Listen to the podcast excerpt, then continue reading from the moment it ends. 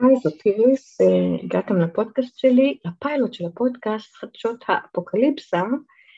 אה, זו הקלטה המאה אלף שלי בערך. אה, אני כל הזמן חושבת שאני צריכה לשפר אותה, אבל מתישהו נצטרך פשוט לזרום, והשיפור יקרה כנראה בהמשך, וזה נכון גם לנושא העריכה, לנושא הפתיחה והסיום, ולנושא האורחים, כי אני עוד לא ממש השתלטתי על כל הדברים האלה.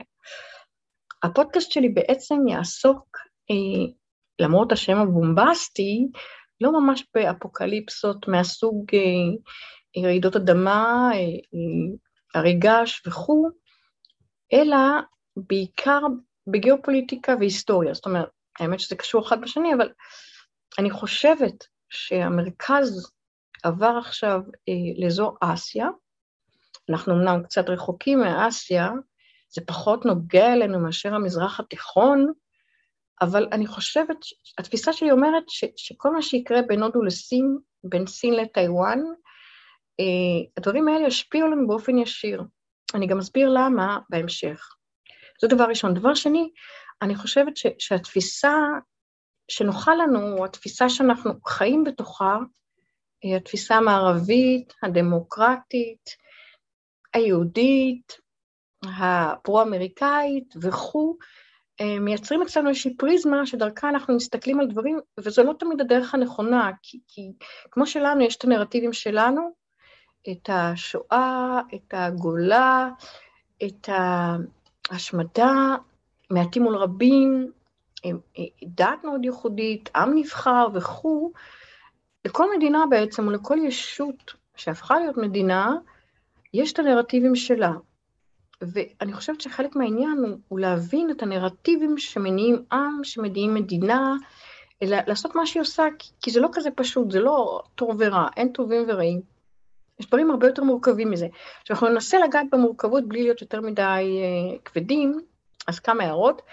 Uh, הדבר הראשון שאני אעסוק בו זה סין, זאת אומרת, אני עושה סדרה על סין עכשיו, שתתחיל באיך נבנתה הישות הסינית, הציוויליזציה הסינית, הדברים שעיצבו אותה או שעיצבו אותה עד לקיסר אה, שי, קיסר האחרון, אה, חשוב מאוד, יש כל מיני אה, נרטיבים ש, ש, שהמדינה, שסין כאילו מחזיקה כקולקטיב, שמאוד משפיעים על התפיסה שלה, כמו שהנרטיבים שלנו משפיעים על התפיסה שלנו, ומעבר לזה אנחנו אחר כך נגלוש למדינה ליצרנית הטרור, נעשה סדרה על יצרנית הטרור הגדולה בעולם, שזה פקיסטן, ואנחנו ביחד אה, נעבור על כל מיני אה, שלבים או כל מיני אה, ארגונים שהתפתחו תחת המטריה הפקיסטנית, לא אפגנית, למרות שזה נראה ככה.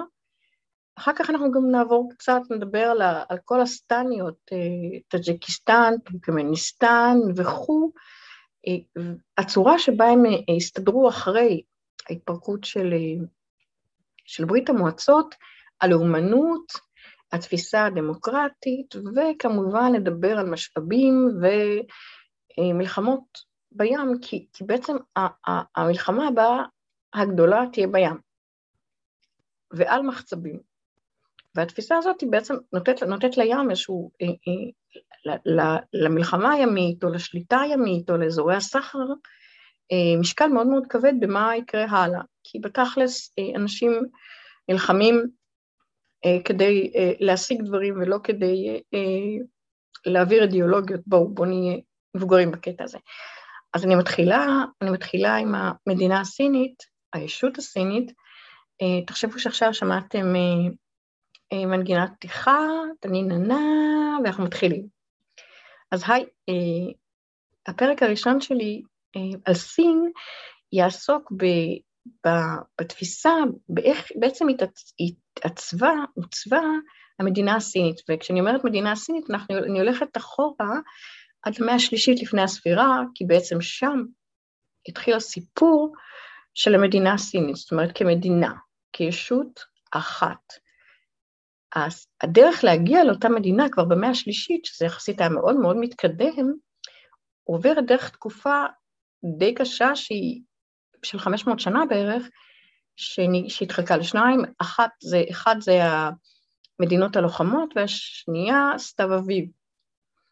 סתיו אביב הייתה קודם, שזה שם מאוד פסטורלי, לבערך אלף, לא, אני מגזימה, שמונה מאות מלחמות, לא קרבות, מלחמות שהתנהלו בין 110 ישויות נפרדות, זאת אומרת, נקרא להן מדינות, ממלכות. אה, עכשיו, כשהמדינה נמצאת כל הזמן במלחמה, כל הזמן, כל אחת מהמדינות האלה, אה, מי ששורדת בסוף זה מי שמצליחה אה, לייעל את עצמה במקסימום. זאת אומרת, כדי ש, שהיעילות הזאת תהיה, תשפיע על הצבא, היא תשפיע גם על הכלכלה, חובה למדינה להיות הכי יעילה שאפשר, חסכנית גם. אם ניקח דוגמה את ה... אם נניח שבמאה השמינית עדיין אה, היה, הייתה מרכבה והיו שישה סוסים, ועל המרכבה היה, היו קשתים, די מהר הבינו שזה נורא יקר ומאוד לא אוטונומי במלחמה, כשכולם יושבים על אותו, יושבים באותה מרכבה, עומדים באותה מרכבה. הצעד הבא היה לקחת פרש שהוא גם קשת, זאת אומרת זה חוסך המון וזה גם אוטונומי מאוד בזמן הקרבות, בתהליך הקרבות. וזה מיד אומץ על ידי מדינות אחרות, אה, שמיד הבינו את הפטנט. אותו דבר, גם למשל התפתחות הכתב בסין, זאת אומרת, חשוב היה מאוד שאנשים ידעו קרוא וכתוב, כדי ש, שהם יוכלו אה, לנהל תקשורת בין הצבא למדינה, בין הצבא לאזרחים, בין הצבא לבירוקרטיה, בין המדינה לבירוקרטיה. אה, בעצם אנחנו גם כאן רואים את, ה, את הלידה של, של מה שנקרא הבירוקרטיה הסינית, שבעצם מחזיקה, החזיקה במשך 2,200 שנה. זאת אומרת, הסינים הבינו, חלק מהמדינות כמובן, הבינו שניהול של אה, בירוקרטיה, זאת אומרת משרדי בירוקרטיה, מחוזות, ספירת אוכלוסין, אה, מיסים, כל היעילות של כל הדברים האלה נובעת ממערכת מסודרת ואחידה. אה, והדבר הזה, זה משהו שכאילו מבחינת סין יהיה איזשהו אה, שובר, שובר שוויון בהמון המון מקרים במשך ההיסטוריה. התהליך הזה, היעילות הזאת בעצם בכל פעם צמצמה את כמות המדינות. אז אם במאה השמינית היו 110 ממלכות, במאה החמישית כבר היו 23, 23, אה, סליחה, ובמאה, בייחוד סין במאה השלישית לפני הספירה כבר נשארו רק אה, שבע ממלכות. אחת מהן היא ממלכת צ'י. דבר נוסף שהתפתח, היה חייב להתפתח, זה מה שנקרא מריטיזם, זאת אומרת אה, אנשים שמקודמים לפי זכות, לא לפי משפחה, לא לפי מעמד, גם לא לפי כסף. הם מתקדמים כי המדינה הקטנה הזאת נלחמת כל הזמן, והיא צריכה אנשים מאוד מוכשרים. היא צריכה אנשים שיובילו אותה קדימה. אז אם אתה אה, חייל מוכשר, אתה מקודם.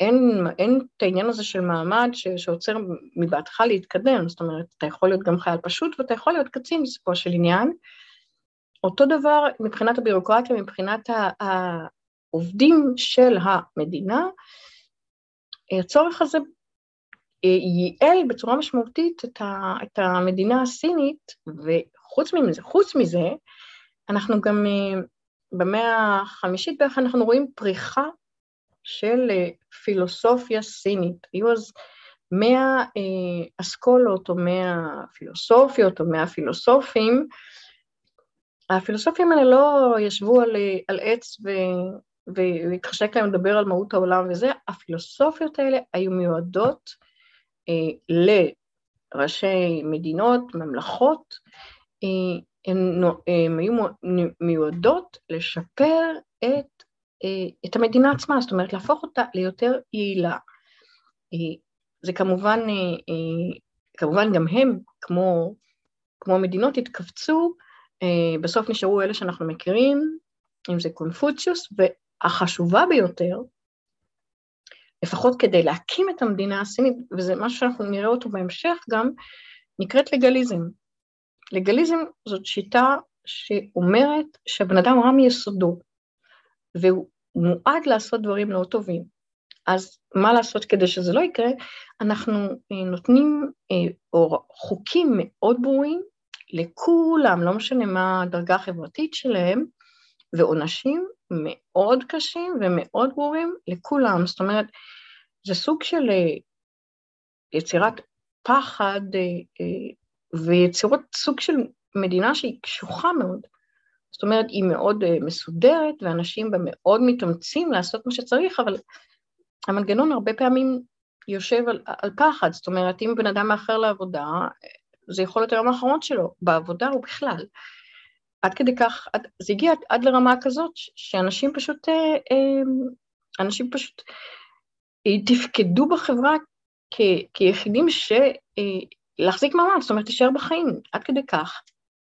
המדינה שאימצה את הלגליזם הייתה מדינת צ'ין, שאנחנו אחר כך, אחר כך הפכה לממלכה.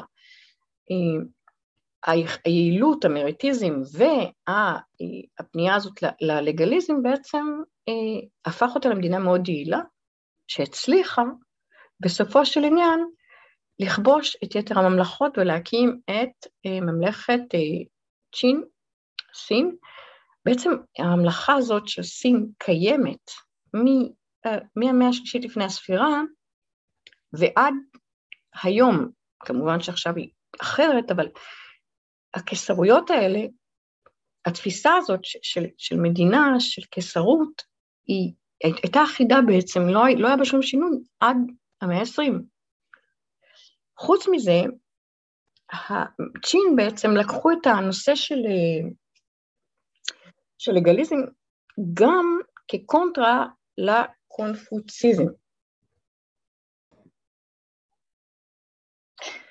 בזמן שקיסר סין, הוא היה מלך בהתחלה, אבל אחרי שהוא איחד את סין למדינה אחת וקרא לעצמו חואן די, שזה אחד מהקיסרים המיתולוגיים, אז די היה כביכול אל השמיים, המטרה הייתה די ברורה, הוא פנה לעשות רפורמות שהיו אצלו בכל סין, שזה שטח עצום. מה שהוא עשה זה כמובן לאחד את הכתיבה לאחד את, ה, לאחד את המידות, לבנות דרכים, לבנות כבישים, לבנות צבא גדול. הוא גם עשה משהו מאוד מעניין, הוא שחרר את ה... זאת אומרת, הוא ביטל את הפאודליזם. הסיבה שהוא ביטל את הפאודליזם זה לא בגלל שהוא חשב שכל בני אדם שווים, ממש, אלא בגלל שהצמית או הריס בשטח מחויב להציל שלו. אומרת, מי שמנהל אותו, מי שמנהל את החיים שלו, מי ששופט אותו, זה האציל. ולזה הוא לא היה מוכן, זאת אומרת, מבחינתו אין דבר כזה שיש עוד היררכיה לפני ההיררכיה הסופית, שזה הקיסר. זאת אומרת, אין ממלכה בתוך ממלכה. גם עשה אה, שמות במשפחות, זאת אומרת, משפחות גדולות, משפחות אצולה, הוא פשוט פיזר וחילק וגם חילק את המדינה למחוזות, לערים, ליישובים, לקהילות מעל, אה, קהילות של 100 משפחות. וזה עבד, זאת אומרת, זה עבד, אה, כמובן שזה לא עבד אה, מתוך נחמדות או איזושהי אהדה לקיסר, בוא נגיד, הוא לא היה זוכה בתואר נערת החן, אבל כן, זה עבד. הנקודה היא שהוא החזיק מעמד תקופה יחסית קצרה, הוא בסך הכל היה מלך, קיסר, סליחה, 11 שנים, אה, ואת אומרת, שושלת ההאן שבאה אחריו בעצם אה, החליפה לגמרי את כל שיטת הממשל, זה משהו שאנחנו רואים לכל אורך ההיסטוריה של סין. נורא חשוב אבל להתייחס לסיבה שהוא עשה את כל זה, זאת אומרת, אחת הסיבות אה, שהוא, אומרים, אחר כך ההיסטור, בהיסטוריה נכתב שהוא שרף את כל ה... את כל הכתבים של קונפוציוס וכו' וכו', הוא שרף את הכתבים של כולם. הסיבה שהוא עשה את זה זה כדי, אה, כדי שת, שתהיה חשיבה פילוסופית, משפטית, בירוקרטית, אחידה בכל המדינה. וזה נורא חשוב הקטע של קונפוציוס דווקא, וזה אה, אחת הסיבות, ש... אה, אחת הדרכים להבין את הבנייה של החברה הסינית. עכשיו, החברה הסינית החזיקה בפונקלור, אני לא יודעת אם לקרוא לזה דת, אבל משהו קונפוציסטי, למרות שקונפוציוס זו לא הייתה דת. הרעיון אומר שהמשפחה היא מרכז העולם שלך. זאת אומרת, המחויבות של כל אחד במשפחה היא לאבי המשפחה ולאבי אבי המשפחה ולכל המתים של המשפחה מאז ומעולם. זה אומר ש, שאם אנחנו אה, משפחה, אנחנו כמה יחידות, זאת אומרת, אנחנו גרים בתוך אה, קומפלקס כזה, בתוך כל הקומפלקס הזה יש חדר אחד שהוא המקדש המשפחתי. המקדש המשפחתי הוא לא אה, לבודה, המקדש המשפחתי הוא להורים המתים של המשפחה. זאת אומרת, בכל אה, כזה מקדש ביתי היה אה, פלק מ, מעץ עם השם של המתים, מתחת היו אה, פירות וכו', היה גם יין כמובן. בתוך החדר הזה היה, היה, הייתה היסטוריה של המשפחה כתובה, וגם אה, החוקים של המשפחה. כל משפחה היו חוקים שנקבעו, וכל אחת משפחה צריך לציית לחוקים. הנקודה היא שכשאנשים מתים, הם, הם, הם צריכים לעלות למעלה, מי שהם פוגשים למעלה ונותנים לו דין וחשבון זה לא אלוהים, זה לא בודה, זה הסבא שלהם, או הסבא של הסבא שלהם. המטרה שלהם בחיים היא אה, לכבד או, או, או לגרום למתים להמשיך את דרכם בשלווה, ובכך הם זכו באיזשהו מריד, באיזשהו אה, אה, זכות שמימית. הקטע הוא שכשהמשפחה מתנהלת תחת חוקים שלה, כשהאלים או האלוהים של המשפחה הם האנססטר שלה, הסבים וכו', היא בעצם, אה, זה די מנע מהחברה להתפתח כחברה.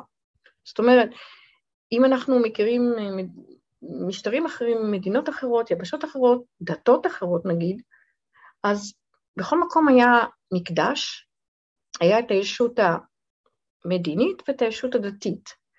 למשל, בישראל זה היה הכהן הגדול והמלך, זאת אומרת, היה בית של אלוהים והארמון, והיה תמיד איזון ביניהם, זאת אומרת, האיזון לא תמיד היה מושלם, אבל היה ניסיון לאזן ביניהם. זאת אומרת, למלך היה מאוד חשוב שהכהן אה, יהיה בעדו. מעבר לזה, גם בית המקדש, או בתי הכנסת, או הדברים האלה, יצרו איזושהי אה, תבנית קהילתית. זאת אומרת, כל הקהילה מגיעה לאיזשהו מקום, מחויבת לאותו דבר, וחיה ביחד, פחות או יותר. ב, ב, בעולם של, ב, בסין של אז, המושג הזה, אלוהים או משהו קולקטיבי, לא היה קיים. כל משפחה נתנה דין וחשבון למתים שלה, ולא, והמפגש הזה, החברתי, ש, שדת יוצרת בדרך כלל, כנסיות וכו', לא היה קיים. לא היה צורך בו. המשפחה הייתה, בתור משפחה היה את האלוהים הפרטי, את, ה, את ההיררכיה וכל הדברים האלה, שבעצם גרמו, גרמו לחברה להתפתח אה, כמשהו די נכה בקטע הזה, וגם ההתפתחות הייתה מלמעלה למטה תמיד. לא היה משהו שהציבור יצר והשפיע על המנהיגות.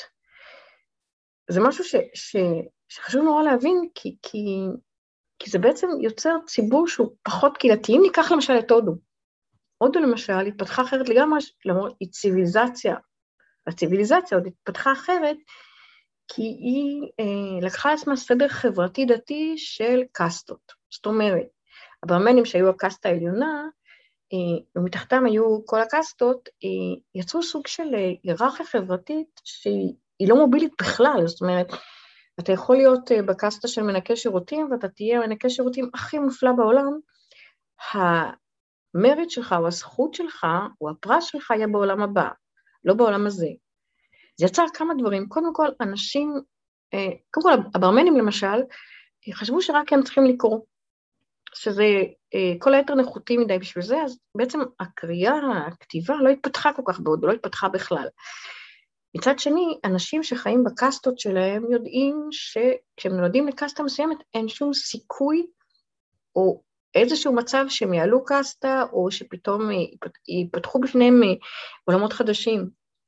אם אתה למשל איש צבא, אתה בקסטה צבאית, אז גם הילדים שלך יהיו אנשי צבא, גם אם ממש ממש הם לא מתאימים לזה.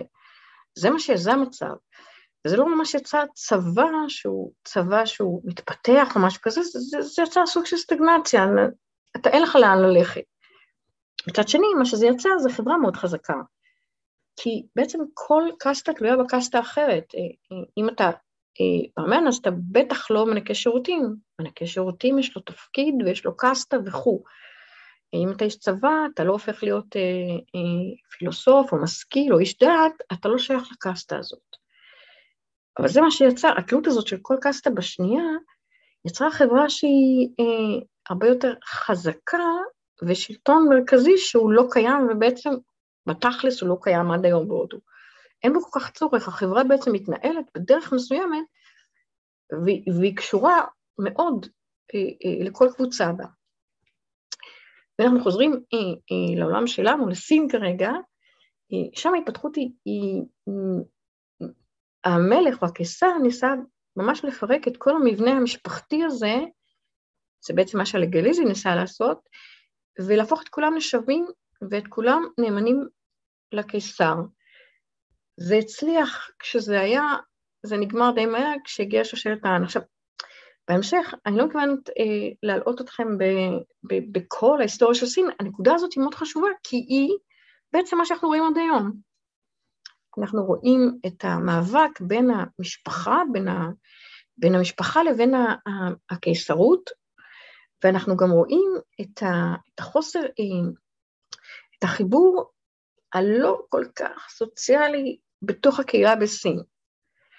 אה, בפרק הבא אנחנו כבר אה, נעבור לדבר, נתקדם, נתקדם, נתקדם, אנחנו נדבר גם קצת על שלושת הממלכות, ואחר כך אני רוצה שנעסוק, ב... בכל מקרה, בכל הדרך הזאת אנחנו נמצא את המאבק הזה בין המשפחה לקיסר, אנחנו נתקדם יותר, אנחנו נגיע אה, אה, למאה ה-15, לשלב שסין בעצם נסגרה לעולם, וגם לאלף השנים אה, האחרונות בסין, בקיסרות הסינית, שהיו אה, בשליטה, שהים היה בשליטת שודדי ים, זה גם קשור למה שאנחנו רואים היום מבחינת אה, השליטה בים וכל הדברים האלה. אה, אבל זה כבר יהיה בפרקים הבאים, אה, אנחנו כמובן נגיע אה, ליפנים וכו' וכו' וכו'. הרעיון בגדול כרגע לשים את היסודות, אני ממש מודה לכם שהחזקתם מעמד עד עכשיו, יהיו בחינות בהמשך, עכשיו תחשבו שיש איזה... קודם כל, אני אשתפר בהמשך, זאת אומרת, תהיה מוזיקה, ויהיו לי אורחים, ואנחנו נדבר על כלכלה, ואנחנו נדבר על דברים אחרים, אבל זה כמו לנסות להבין את ישראל בלי להבין את הנרטיבים, או איך נבנתה המדינה ומה היו, היו הסודות שלה בעצם. אותו דבר שאנחנו מנסים להבין מדינה שהיא זרה, שהיא מזרחית, שהיא, שהיא שונה כל כך מהתפיסות שלנו. אז אני מאוד מקווה שהחזקתם מעמד ונהניתם. עכשיו תחשבו שיש איזשהו צליל סיום, ואנחנו ניפגש בפודקאסט הבא. שיהיה לנו כל טוב עד האפוקליפסה הבאה.